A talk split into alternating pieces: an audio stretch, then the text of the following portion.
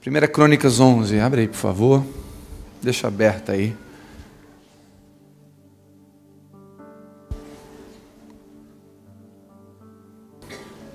Só uma noite de graça. Uma noite de graça. Eu não sei que tema eu vou dar para essa mensagem, mas talvez eu chamaria a mensagem de Caverna de Adulão. Você vai entender. Caverna de Adulão. 1 Crônicas 11, versículo 2, diz assim. Amém? Mesmo antes, quando Saul ainda reinava, eras tu que liderava Israel nas batalhas. E o Senhor teu Deus te declarou: tu serás pastor do meu povo, o povo de Israel. Serás príncipe e governarás sobre todos os de Israel. Vamos orar? Pai, em nome de Jesus, traga luz sobre as Escrituras, que teu Espírito possa ministrar. Eu quero colocar à tua disposição meus 5 pães e 2 peixes. É muito pouco. Sim, Senhor. Mas na tua mão se torna um milagre. E todos vão sair daqui alimentados. E eu declaro, vai sobrar pão e peixe para levar para os seus familiares ainda. Vai sobrar fé, Senhor, para emprestar para outros. Em nome de Jesus. Amém? Queridos, esse texto fala o seguinte. Que Saul reinava sobre Israel, porém Davi liderava Israel nas batalhas. É duas personalidades de liderança, é duas personalidades de governo, é duas personalidades de reino. Saul reinava sobre Israel, porém era Davi que liderava o povo na batalha.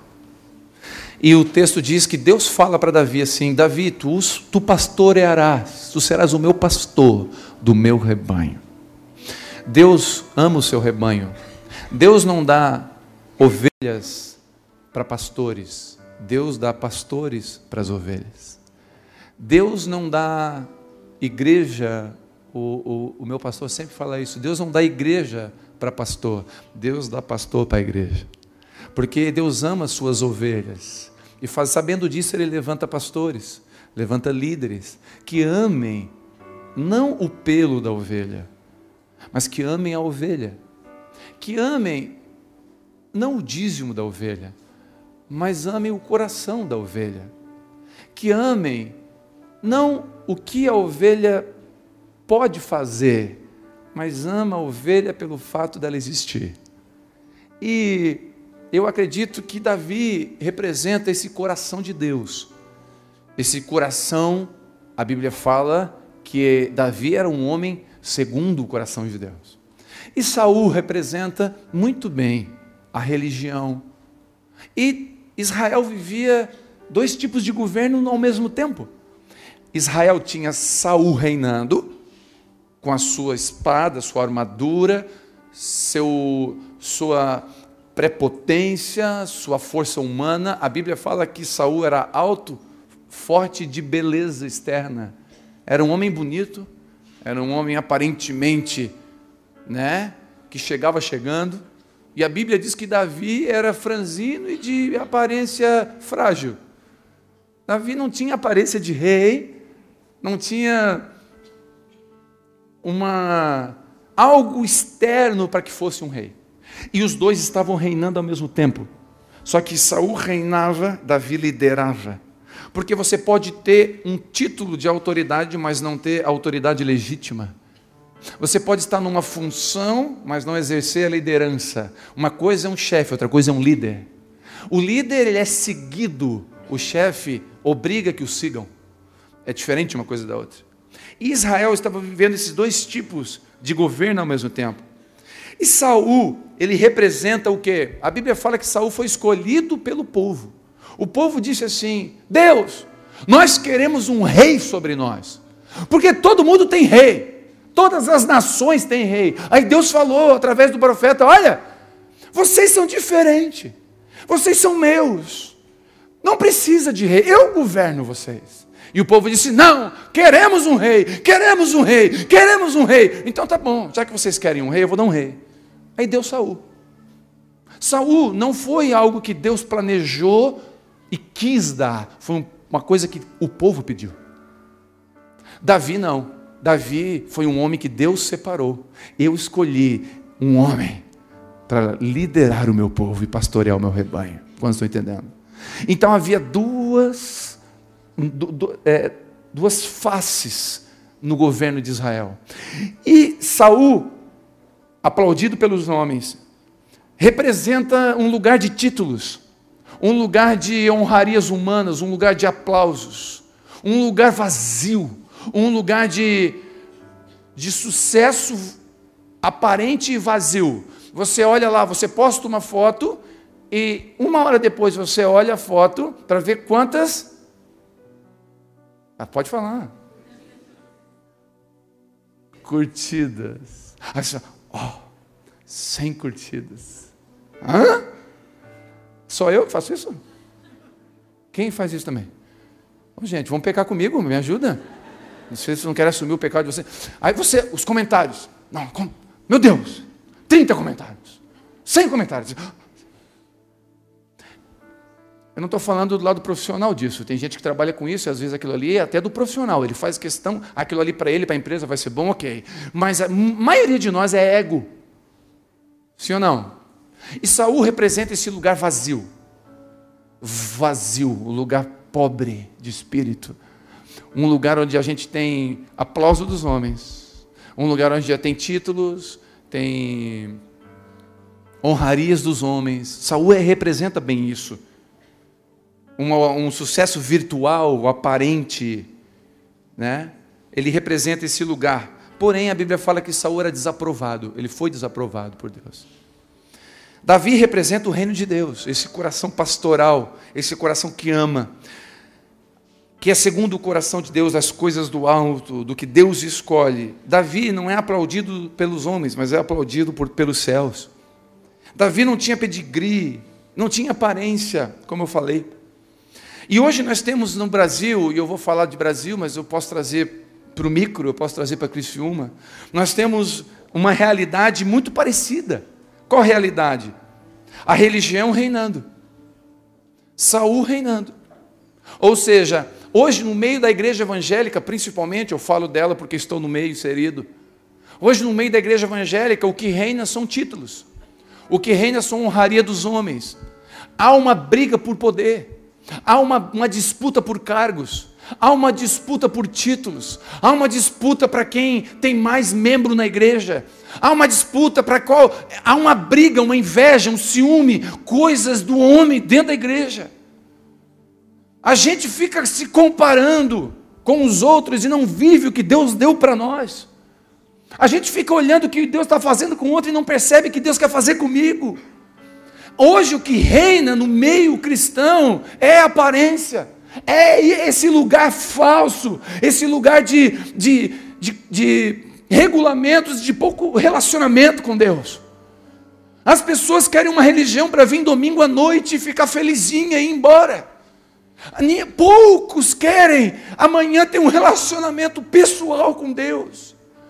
A maioria de nós quer vir aqui receber uma bênção como se fosse um passe, um negócio. E embora, como se Deus fosse um supermercado, como se a igreja fosse um supermercado, em partes. Eu não culpo as pessoas, em parte a culpa é de uma liderança de Saul, uma liderança que mostra um caminho que eles querem mostrar, que apresenta um Deus que eles querem que seja visto, que vende lenço ungido para curar alguém, que vende o óleo da unção por R$180, para você poder tirar o mau olhar da sua casa, que cobra por aquilo que Deus não cobra, que bota preço naquilo que já foi pago na cruz do Calvário. E aí as pessoas têm essa imagem, porque Saul reina. Eu tive a infelicidade esses dias de ligar a televisão, e eu Não gosto de ligar, mas eu liguei, eu estava viajando, estava no hotel, fui ministrar, eu botei. Ah, por que eu fiz isso? Caiu num canal. Canal...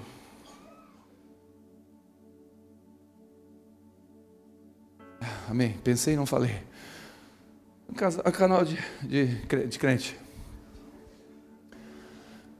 E o pastor dizia a seguinte frase: você que está aqui me ouvindo, eu não vou dizer, eu não vou imitar o sotaque, senão vocês vão saber quem.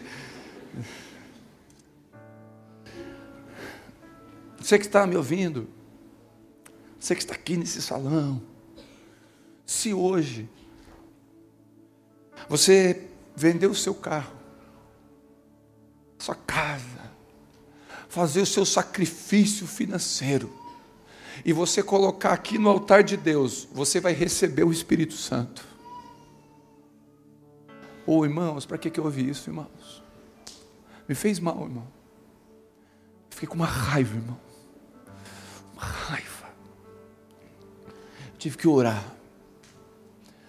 Quem foi que disse isso? Quem foi que ensinou isso? Quem foi que disse que aqui é um lugar de troca de negócio? Quem foi que disse? Não, aqui não é um lugar de negócio.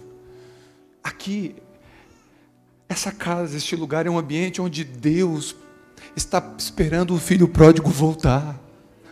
É um lugar onde a ovelha perdida pode ser amada. É um lugar onde o mais viciado aqui vai ser curado. É um lugar de restauração de casamento. É um lugar de transformação de vida e caráter. Não é um lugar de negociação, porque o negócio já foi pago naquela cruz. É pela fé e pela graça que nós alcançamos.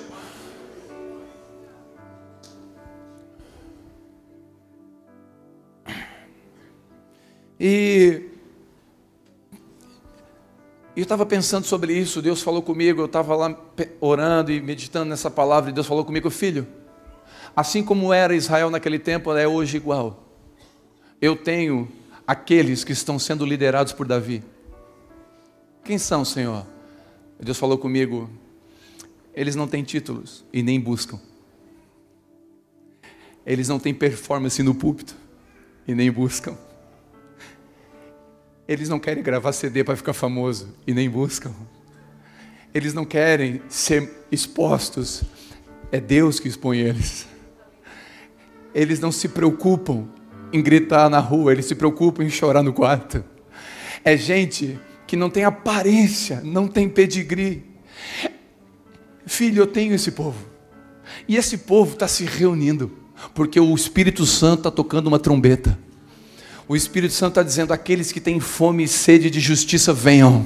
Aqueles que amam a volta de Jesus, venham. Aqueles que anseiam pelo reino de Deus, venham. Aqueles que querem mais do pão da vida, venham. Aqueles que não vêm trocar, não vêm barganhar, que não querem coisas para si, mas querem conhecer o reino, venham e se aproximem. Bebam da água da vida, comprem ouro refinado de graça. É o que diz Apocalipse.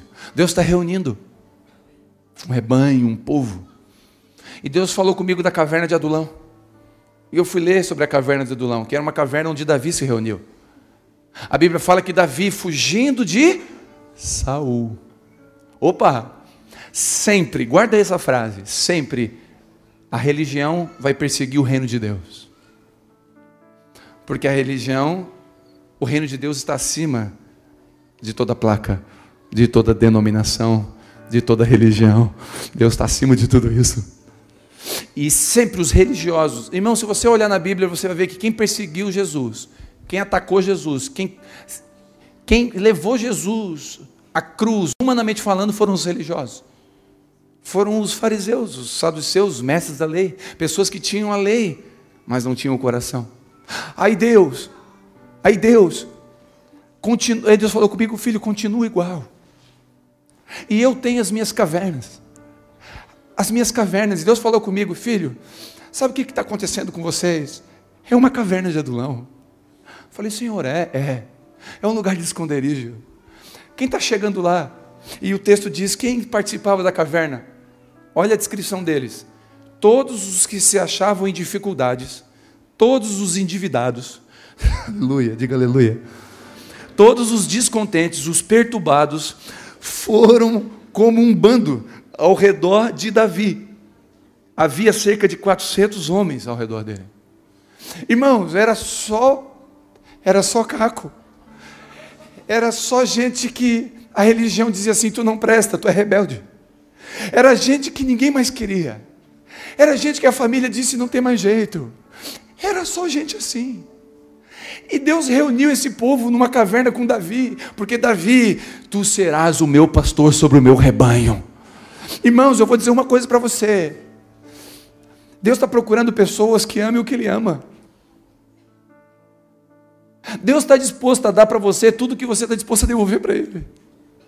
Ele está disposto, Ele está procurando pessoas que amem o que Ele ama. Esses dias eu fui no casamento do irmão da casa, e ele tem uma filha autista. Aquele casamento me emocionou demais, porque quando ele foi declarar, esse filho era do primeiro relacionamento, ele foi abandonado, e aí ele casou, e ele quando ele foi declarar o seu amor para a noiva, ele falou: olha, eu te amo, um dos motivos que me fez te amar, é porque tu amou a minha filha. Não era a filha dela, era a filha dele, mas ela amou a filha dele. Ele tem duas filhas, uma com autismo, outra não. E ele falou assim: ó, principalmente a minha filha que tem, é especial. E quando ele falou isso, Deus falou comigo: filho, eu amo a noiva, eu amo a igreja que ama os meus filhos, inclusive os especiais, inclusive os que têm problema, inclusive aqueles que ninguém quer, aquele que ninguém acredita, inclusive esses. Eu estou procurando gente que aceite todo tipo de gente, que não seja exclusivo, mas seja inclusivo e santo. E Deus está falando: eu estou reunindo, e não é só aqui, tem vários lugares que está tocando um som, que as pessoas estão se reunindo e dizendo: a gente veio para adorar, a gente não veio para negociar, a gente veio para buscar Deus, a gente não veio barganhar. Está tocando um som. Tem um monte de gente, talvez você que está me ouvindo, tem um monte de gente que não quer mais entrar numa igreja. Mas não quer, sabe por quê? Porque que gato que toma tijolada não dorme olaria, irmão. Ele foi ferido, ele foi usado, abusado. Uma criança, quando ela é abusada sexualmente, ela tem 2, 3, 4, 5 anos, ela não sabe que é abuso, ela acha que é carinho. Aí ela cresce e descobre que foi abuso, ela fica com nojo. E a maioria dessas crianças cresce com distúrbio na área sexual, porque houve um abuso. Escute, na fé é igual. As pessoas vêm para Deus, só que muitas delas são abusadas enquanto está no começo da fé. E irmãos, tem gente aqui, escute, tem gente aqui que, se eu disser que o dízimo é 30%, vai dar 30%, porque eu sou um homem de Deus aqui pregando, eu estou com a Bíblia. Tem muita gente que é novo na fé, que se eu falar isso, vai fazer. E não é que é burro, não é que acredita. Eu sou um pseudo homem de Deus. Só que ela vai crescer, ela vai ler a Bíblia, e um dia ela vai abrir, e vai ler: foi para a liberdade que Cristo te libertou. Ela vai começar a ler: Jesus é o bom pastor, os mercenários usam vocês. E ela vai ler e vai dizer: ué, eu fui abusada. Aí ela não quer mais entrar aqui. Sabe qual é a minha maior dificuldade hoje? Não é pregar para quem nunca ouviu falar de Jesus. Não tem dificuldade nisso. A dificuldade maior é falar para aqueles que ouviram falar de um Jesus que não é de verdade, que Saul pregou, que Saul anunciou.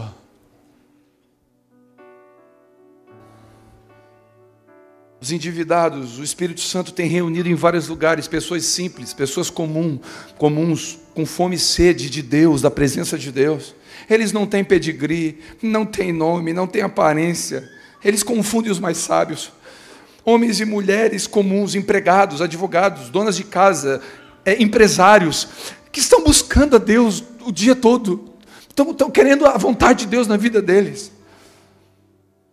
não querem títulos, pelo contrário, fogem disso, não buscam fama, não querem holofotes, não querem microfone, pois sabem que só um é é digno de toda honra e glória. Adoradores que não querem cantar música para as pessoas, não querem cantar canções que massageiam o ego das pessoas, mas querem cantar canções que adoram somente aquele que vive. São pessoas que buscam viver, servir com tudo que são e que têm. São gente em dificuldades, gente endividada, gente descontente, gente frustrada, feridos pelo sistema religioso. É gente que ninguém daria nada. Quem está reunindo esse povo é o Espírito Santo. Não sou eu. Sabe por que você está aqui? Você não está aqui porque eu sou bonito, porque eu não sou. Você está aqui porque você tem fome da palavra de Deus. Você tem fome de ouvir a palavra de Deus. Fala sim ou não. Você está aqui porque você tem fome de Deus. Você quer ouvir alguma coisa que venha de Deus, não de mim. O seu anseio é ouvir alguma coisa que venha dele, não de mim. Porque se eu pregar aqui de mim, então somente de mim, você vai sair daqui com tanta fome como você chegou. Mas se o Espírito Santo começar a jogar pão e água na sua vida, você vai sair daqui saciado, e não só saciado, você vai alimentar outros lá fora. Sabe o que está acontecendo? O Espírito Santo está alimentando na caverna. Ele está mandando pão. Ele não quer que você fique nessa vida rasa. Ele quer te levar para águas mais fundas. Ele não quer que você vive nessa vida evangélica de domingo à noite. Não. Ele quer que você viva uma vida relacional todos os dias. Que Deus fale com você todos os dias. Pastor, mas eu sou viciado. Ele vai falar com você enquanto você está usando droga, porque ele te ama, ele quer te tirar desse lugar. Ele vai te achar em todo e qualquer lugar.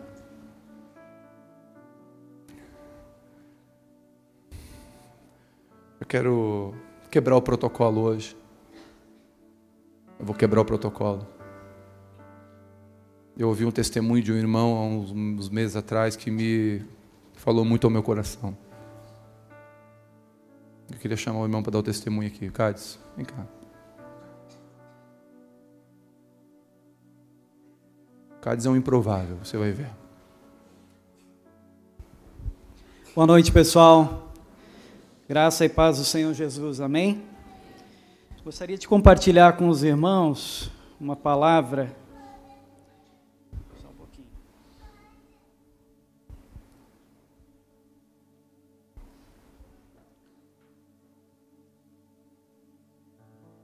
Entre os quais todos nós também antes andávamos nos desejos da nossa carne, fazendo a vontade da carne e dos pensamentos.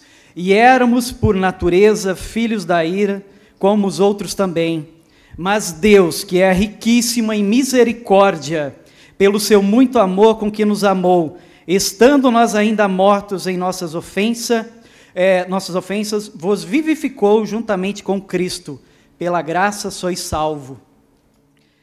Essa palavra de Romanos, ela é um resumo daquilo que todos nós que aqui estamos, que tiveram um encontro com Jesus, tiveram uma experiência com o Senhor, vivemos.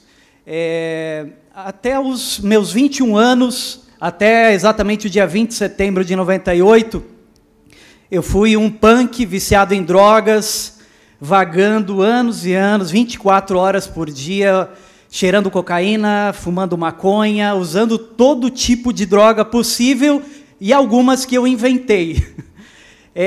Uma coisa muito importante dessa época, que eu gostaria de compartilhar, e essa palavra nos expõe, é que mesmo, nós não conhecendo ou sendo inimigos de Deus, mesmo nós ainda lá nesse mundo, vivendo essas experiências, Deus mostrava para nós o seu amor.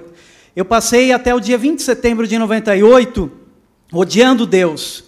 Era um anticristo, um punk, não acreditava em Deus, andava pelas ruas de cidade em cidade com cabelo moicano, hora verde, hora azul, hora rosa. Meu cabelo mudava de cor a toda semana. No meio de tudo isso, de todas essas experiências, dormindo na rua, acordando, sendo urinado pela polícia, levando chute de coturno, dormindo em praça pública, comendo lixo, durante meses e meses, de cidade em cidade, Santa Catarina, Paraná, Rio Grande do Sul, vivendo na rua, realmente comendo lixo, passando frio, fome, apanhando, e, acima de tudo, sendo um escravo de um vício que levou em torno de 7 anos da minha vida. Fui preso, com 18 anos, acharam melhor me mandar para a FEBEM.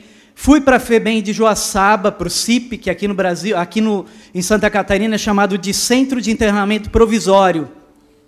Fui para a FEBEM, saí da FEBEM, logo fui para o presídio, sempre por problemas relacionados ao uso de drogas. Hoje é tratado de forma diferente o vício de cocaína, o vício de maconha. Naquela época, o vício da droga levava a briga, levava a gangue, levava vários problemas relacionados ao uso de drogas. Quando eu fui para o presídio, quando eu cheguei lá, uma das pessoas que, entre aspas, me atendeu, eu fui recebido à moda da casa e fui, logo em seguida, depois de ser espancado, eu fui para o Boi Preto. Boi Preto é a solitária, é um nome bonitinho, né? Mais bonito para esse lugar. Lá você pode ficar apenas 30 dias. Após isso era proibido, pois algumas pessoas ficavam loucas. Segundo eles, depois de 30 dias você poderia entrar num estado de loucura. Eu fiquei durante alguns dias... na escuridão completa. Aí, um certo dia, o rapaz que traz a comida trouxe para mim uma vela, um pedaço, uns tocos de vela, e disse assim: cara, você lê? Eu falei: cara, como que eu vou ler aqui no escuro? Me entregou as velas, um Novo Testamento, que na época, não sei se vocês lembram, havia uma edição do Novo Testamento que era chamada de, o título era O Mais Importante é o Amor. E eu comecei a ler aquele Novo Testamento à luz de velas, economizando a velinha. Comecei a ler o livro de João, comecei pelo livro de João. Fiquei 30 dias lá. Um dos colegas de solitária, que chegou no 13º dia, ele se enforcou no 17º dia.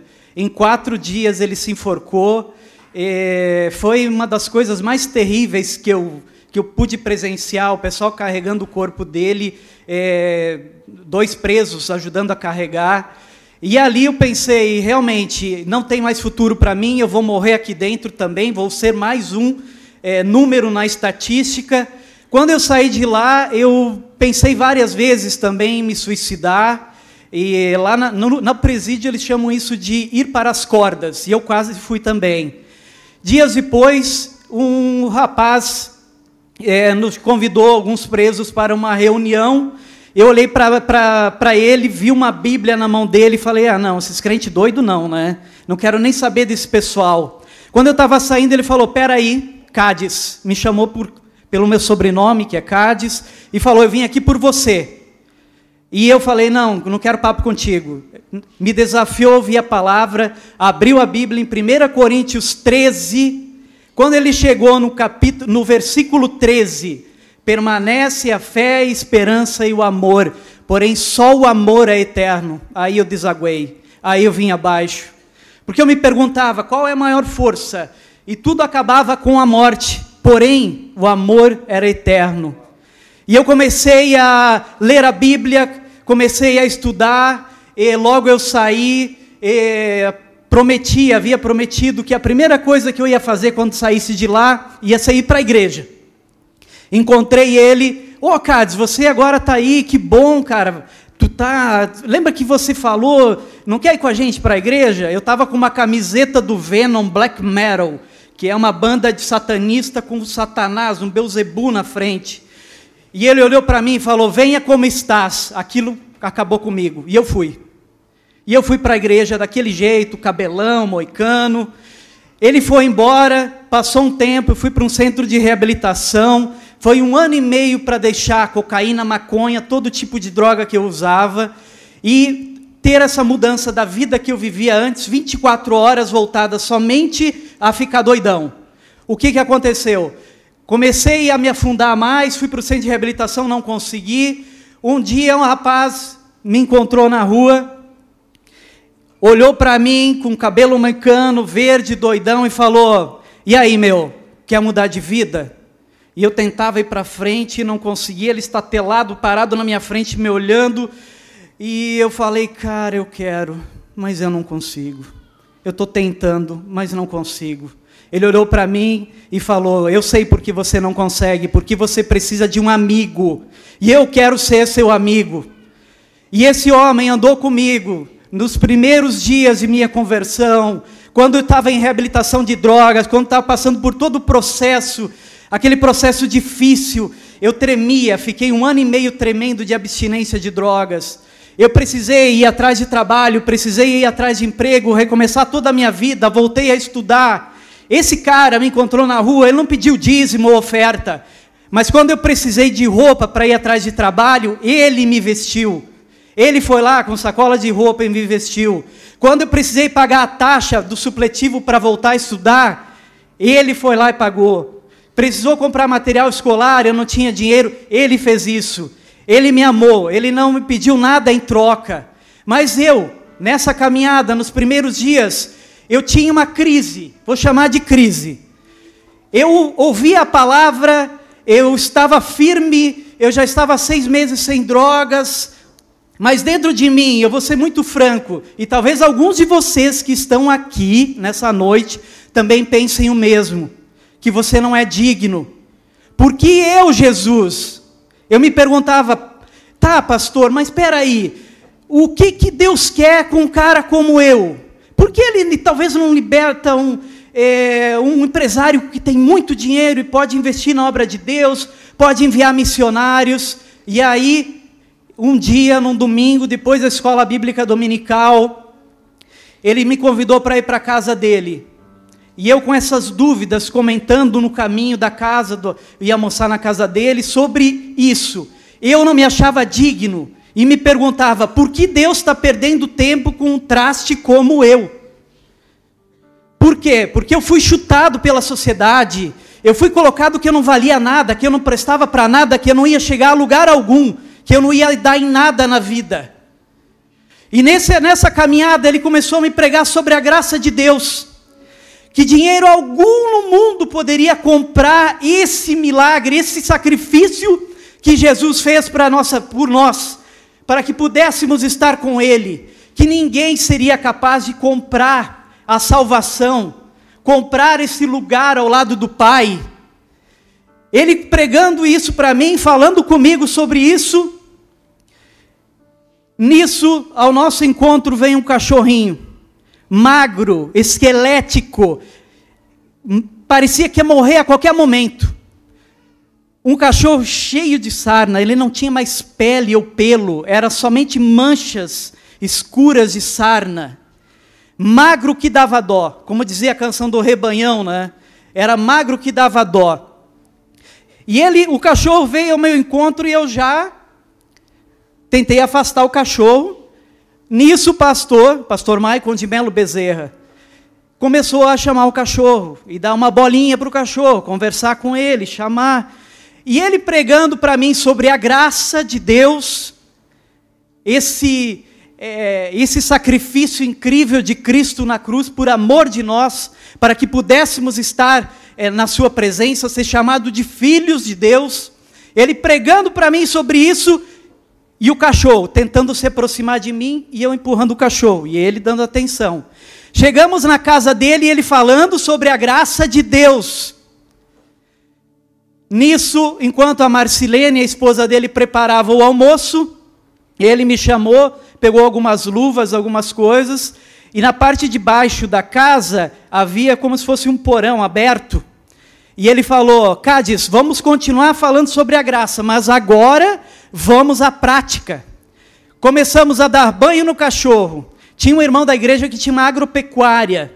Depois do almoço ele falou: Marcilene, liga para o irmão, pede isso, isso, isso. Nisso veio remédio de sarna, shampoozinho de cachorro, ração das melhores, daquela ração bem cara. Enfim, tinha até um cobertorzinho, todos os cuidados, comprimido de verme, para poder cuidar do cachorro. Nisso estava eu, que não gostava do cachorro, dando banho no cachorro, com luvas na mão, preparando tudo. Depois de todo esse preparo, tinha algumas madeiras debaixo da casa e um pedaço de brasilite. Não acabou ainda, Cádiz. Ele precisa de um abrigo. Nisso estava eu e o pastor Maicon fazendo uma casinha para o cachorrinho. E o tempo passou, almocei, fizemos a casinha, o cachorro tinha tomado o seu banhinho. Nos dias seguintes, depois eu fiquei sabendo, foi dado outros cuidados ao cachorro, mas enfim, ouvi sobre a graça, tivemos um momento de prática, passaram-se em torno de 45 dias, e eu não lembrava mais disso, 45 dias, mais ou menos, depois, em um estudo bíblico, de manhã, no domingo, o pastor Maicon chegou e falou: Cádiz, não vai embora, eu quero que tu vá almoçar lá em casa de novo. Ok. Chegando na casa dele, vem ao nosso encontro um cachorro lindo, lindo, feliz, saltitante. Vem ao encontro e se joga aos pés do pastor Maicon. Eu olho para aquilo e me deu uma vergonha. Eu senti uma vergonha, mas ao mesmo tempo meu coração queimava e eu tive que perguntar: é o mesmo cachorro? Sim, Cádiz, é o mesmo cachorro. Isso, Cádiz, é o que Deus faz na vida de todos nós. Esse cachorro, Cádiz, era você. Quando você viu ele lá, que você o afastou, era como você. A sociedade olhava para você e não queria pôr a mão. A sociedade olhava para você e dizia: ele não vai durar, ele não vai dar em nada, ele vai morrer, ele não vai durar um dia. Olhava para você e dizia: esse cara aí, esse sarnento, esse maconheiro, ele não vai dar em nada. Esse cachorro, Cádiz, o que Deus fez nele, agora você está todo surpreendido. Isso é o que Jesus faz na vida daquele que se achega a Ele. Ele pega você lá no mundo, caído na calçada, num presídio. E aí eu lembrei que quando eu estava na cadeia, nós tivemos um princípio de sarna na cadeia. E sabe qual foi o remédio que eles nos deram? Foi passar criolina nas costas um do outro e ficar debaixo do sol lá torrando. E quando eu olhei para aquele cachorro e lembrei do que ele era, e as palavras do pastor Maicon falando que é isso que Jesus faz, eu lembrei que eu tinha um passado. Eu lembrei de onde eu vim. E eu nunca mais esqueci o que eu aprendi naquele dia, do que era a graça de Deus. E a partir daquele dia, eu fui grato a Deus e agradecia todos os dias. E te falava: Senhor, um dia tu me usa para contar isso. Só que o tempo vai passando. A gente tem essa vida, esse encontro maravilhoso com Jesus. E o tempo vai passando. E as distrações da nossa vida vêm. E aí o Cádiz, que morava na rua, que era um maconheiro, se tornou um empresário, que deu certo. Foi fantástico. É uma bênção, né? Quando você cria alguma coisa, quando você faz alguma coisa, e você é abençoado com isso. E eu fui muito abençoado. E aí o meu sonho de guri, que cresceu lá no oeste, pobre, filho de pobre, todo mundo no final do ano ia para a praia, e você ficava. E aí eu realizei um sonho de guri, comprei uma casa linda à beira-mar, o lugar mais lindo, lindo. E eu estava todo feliz na primeira noite que eu dormi nessa casa, anos e anos depois. E aí, na primeira noite que eu dormi, eu acordei de manhã cedinho, todo feliz. Primeira noite que eu dormi na minha casa, meu sonho, viver à beira-mar. Quando eu acordei, abri a porta da frente. O pessoal conhece a minha casa, hoje é toda cercadinha, bonitinha. Na época não tinha muro, era toda aberta. Eu abri a porta da frente e tinha um tapete. Quando eu abri a porta, um cão sarnento deitado ali. E lá no meu coração, Jesus falou assim, daquele jeitinho dele, suave, tranquilo, amável. Ele disse assim, nunca te esqueças de onde eu te tirei. Porque é de lá, daquele cão sarnento que você veio um dia. Foi lá que você nasceu de novo, entendeu o milagre que é a minha graça na tua vida. E eu achava que não tinha cachorro, que eu estava tendo uma visão. Mas realmente, tinha um cachorrinho ali, igual, da mesma raça. Na verdade, a Fran me corrige que não era raça, né? Um cão de rua, parecido, mesma sarna, mesmo tamanho, magro. E aí eu lembrei, porque eu tinha esquecido disso. As distrações da vida. Na verdade, assim, as distrações da vida vão confundindo você. Você às vezes esquece de onde você veio. Por quê? Porque você começa a ser abençoado, você começa a se vestir melhor. E aí o Senhor me fez lembrar de onde eu vim. Do quanto eu aprendi naquele dia, naquela caminhada com o pastor Maicon de Melo Bezerra. Eu aprendi isso. Eu aprendi que ninguém, pode todo mundo abrir a carteira aqui, ó, e tentar comprar esse sacrifício, porque você vai ser desprezado. Pode juntar tudo, que vai tudo para o fogo. Porque não há dinheiro no mundo, nem atitude alguma, que possa comprar aquilo que o Senhor nos deu de graça, gratuito. Foi o amor de Deus, porque Deus amou o mundo de tal maneira que entregou o seu único filho, para que todo aquele que nele crê não pereça, mas tenha a vida eterna. É o amor dele que nos salvou. É o amor dele que nos trouxe até aqui. Uma coisa que eu acho que é muito importante, enquanto estávamos na ministração, o Diego falou sobre isso. Muitos de nós estamos aqui, mas a gente se acha indigno de colocar o pé dentro de uma igreja, de entrar aqui dentro de uma igreja, porque você pensa que, não, você já desistiu. Ou muitos de tantas pessoas que já desistiram de você, você já não se sente mais digno de salvação, de estar na presença de Deus, de ouvir a palavra dele. Você lê a Bíblia, mas aquilo tudo é maravilhoso, mas não entra mais em ti. Porque você talvez está agindo como eu. Naquele dia que eu conversei com o pastor Maicon, você está pensando que, cara, o que eu estou fazendo aqui? Tem tanta gente melhor do que eu, que mereceria estar aqui, por que eu? Pelo valor que há em você, você talvez não entende, não enxerga mais esse valor, mas o Senhor, Ele vê em você esse valor há em você sim. Você tem valor, o Espírito Santo se move em você. E se você ainda não teve um encontro com Jesus, lembre-se que você não passa de um cão sarnento nessa noite. Nós somos todos iguais aqui. E a beleza de tudo isso é que você está aqui para aprender. Aprender com as experiências minhas, com as experiências do pastor Telmo, mas nós estamos aqui para aprender um com o outro. Nunca esqueça disso. Ninguém é maior do que ninguém. Somos apenas cães sarnentos, prontos e abertos para receber essa graça de Deus, que é de graça.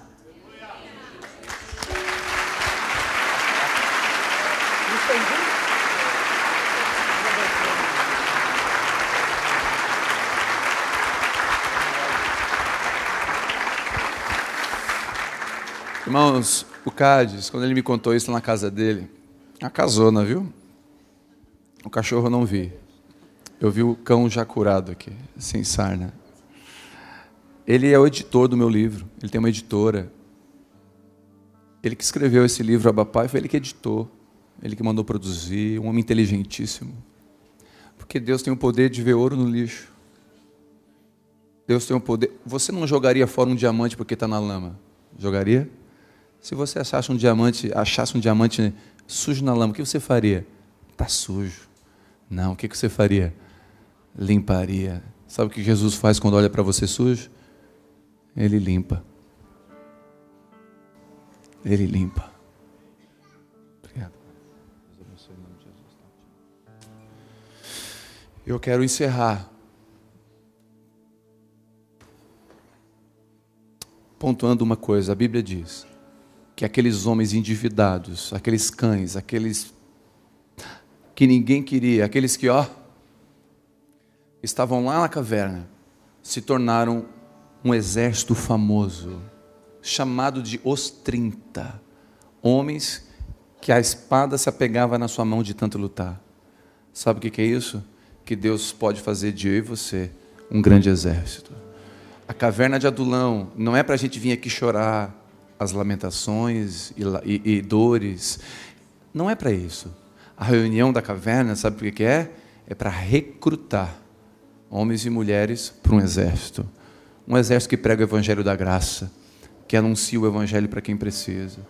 Eu quero orar por você, vamos ficar de pé, em nome de Jesus.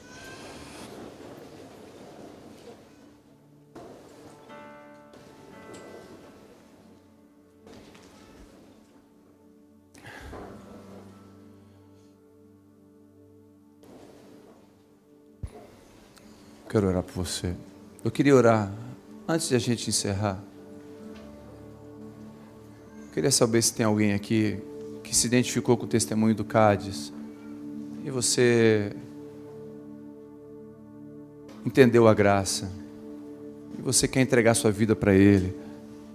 Você entendeu que Ele te ama e Ele quer usar você como tem usado o Cádiz, escrevendo livros, editando livros. Deus está usando ele para pregar. Ele está editando um livro do Spurgeon. Deus está usando ele.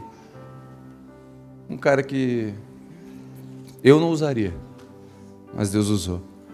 Se você está aqui, eu quero orar por você. Levante sua mão onde você está. Quero orar por você onde você está. Só levante sua mão. Pai, em nome de Jesus, esses irmãos que estão com as mãos levantadas se sentem indignos de estar aqui. Se sentem impróprios, se sentem talvez como cães, assim como ele se sentia. Nós não somos merecedores de estar nessa caverna, mas estamos aqui porque o Senhor tem levantado um grande exército.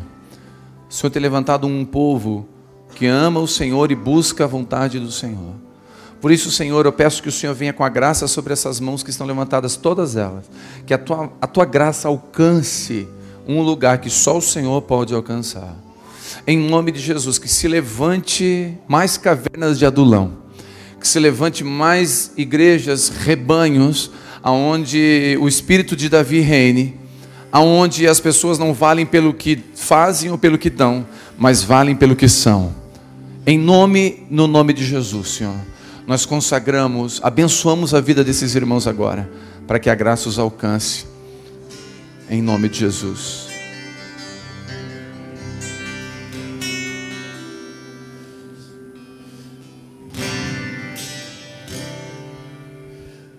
Graça,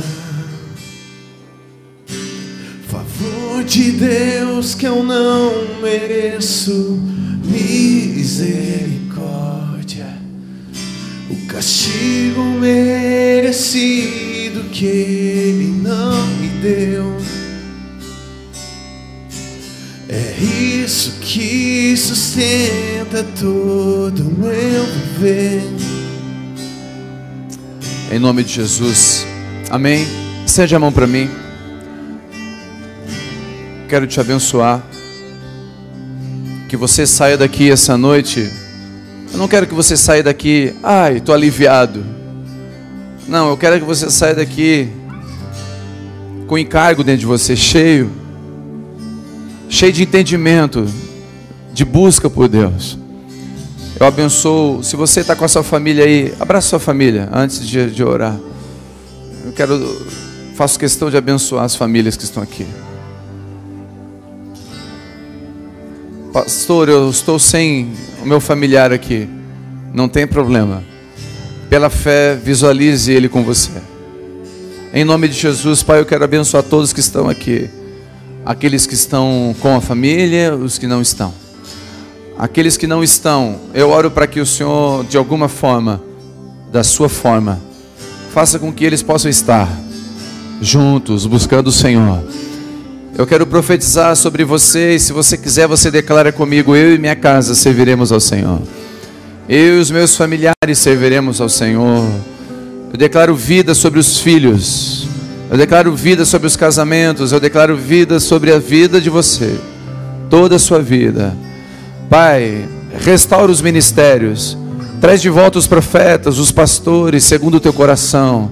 Sara essa casa. Eu abençoo os pais de família, aquelas mulheres que precisam sustentar a sua casa. Eu te abençoo com prosperidade, te abençoo com criatividade, eu te abençoo com diligência, sabedoria, para que você possa conduzir todas essas coisas, em nome de Jesus. E que a graça que pega de um cão sarnento e faz dele um grande homem de Deus possa nos conduzir todos os dias. E que se você esqueceu, Deus mande na porta da sua casa um cão sarnento para você nunca mais esquecer de onde Ele te tirou.